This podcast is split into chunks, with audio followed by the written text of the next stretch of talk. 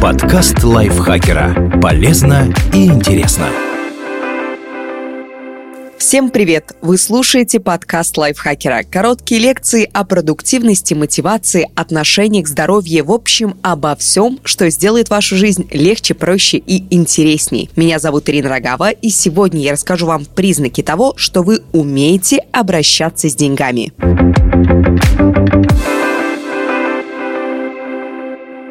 Вас есть сбережения. Под матрасом или на сберегательном счете у вас лежит сумма, равная вашим доходам как минимум за три месяца. Эти средства понадобятся на случай сокращения на работе, травмы и других неприятных происшествий, из-за которых вы можете потерять постоянный источник дохода. В течение трех месяцев вы сможете деньгами из копилки оплачивать коммунальные услуги, аренду квартиры, покупать продукты и в целом жить так, как привыкли.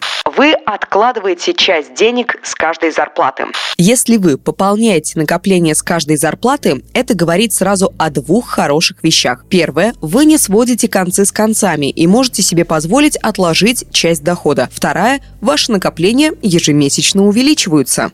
Вы фиксируете траты после каждой покупки. Поговорка «деньги любят счет» возникла не на пустом месте. Финансы не терпят небрежного отношения. Вы честно фиксируете все расходы, даже если они демонстрируют ваши ошибки в ведении бюджета. Это помогает проанализировать, каких трат можно было избежать и скорректировать расходы на остаток месяца у вас несколько кошельков. Вы не надеетесь на память и обстоятельства в таких важных вопросах, как финансовые, поэтому деньги на повседневные нужды лежат на карточке, на случай форс-мажора – на сберегательном счете, на крупные цели вроде квартиры, машины или отпуска – на депозите. Впрочем, средства могут быть разложены и по бумажным конвертам. Важно, что нет никакого риска случайно потратить накопления, выделенные на другие цели.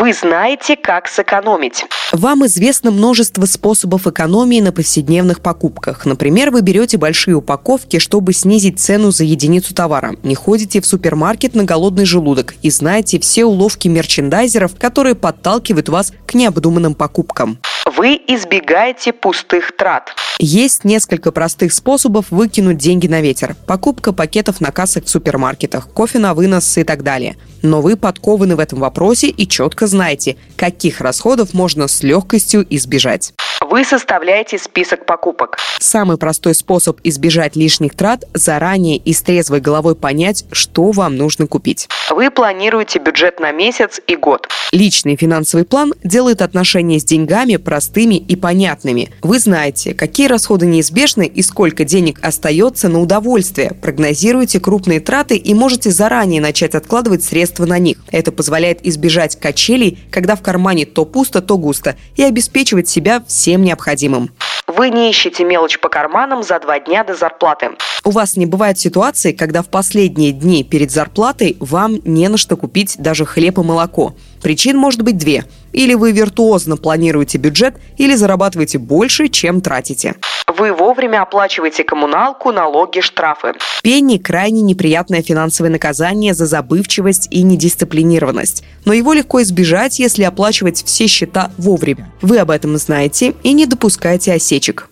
У вас есть финансовые цели и план их достижения. Вы копите на отпуск, на автомобиль или на контрольный пакет акций нефтегазовой компании. При этом вы точно знаете, сколько денег вам понадобится с учетом инфляции, поставили реалистичный срок достижения цели и ежемесячно откладываете сумму согласно графику накоплений. Такой подход свидетельствует о том, что у вас все получится. Вы ориентируетесь в ценах. Вы знаете, сколько стоят привычные вам продукты, бытовая химия и другие товары повседневного спроса поэтому рука не потянется к консервам по акции, ведь вы помните, что в соседнем гипермаркете они в два раза дешевле по постоянной цене. Это помогает вам выбирать наиболее выгодные предложения магазинов и не тратить лишнего. Вы используете приложения, которые помогают экономить. Глупо игнорировать современные разработки, если они облегчат вам финансовое бремя. Существуют различные приложения, которые отслеживают акции и сравнивают цены на товары в разных магазинах, а вам для такой финансовой аналитики даже не придется вставать с дивана.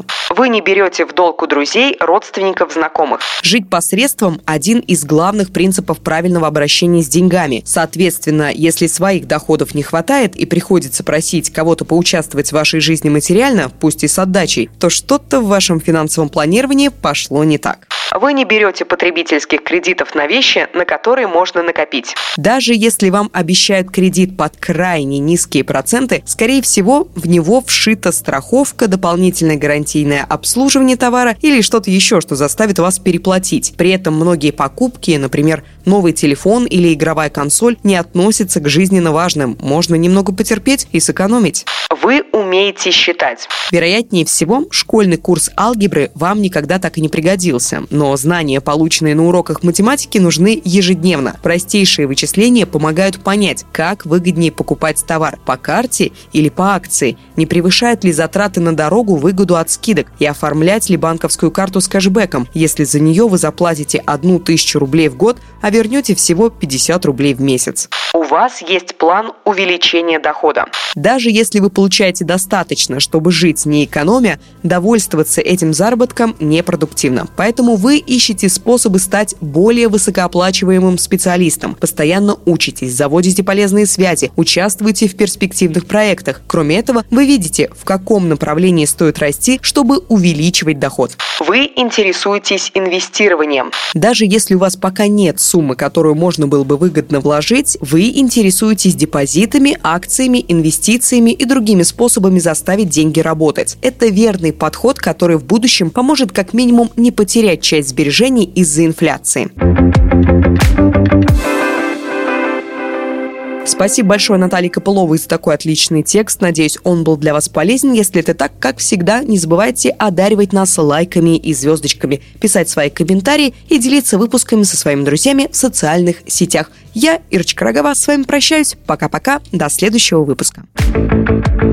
Подкаст лайфхакера. Полезно и интересно.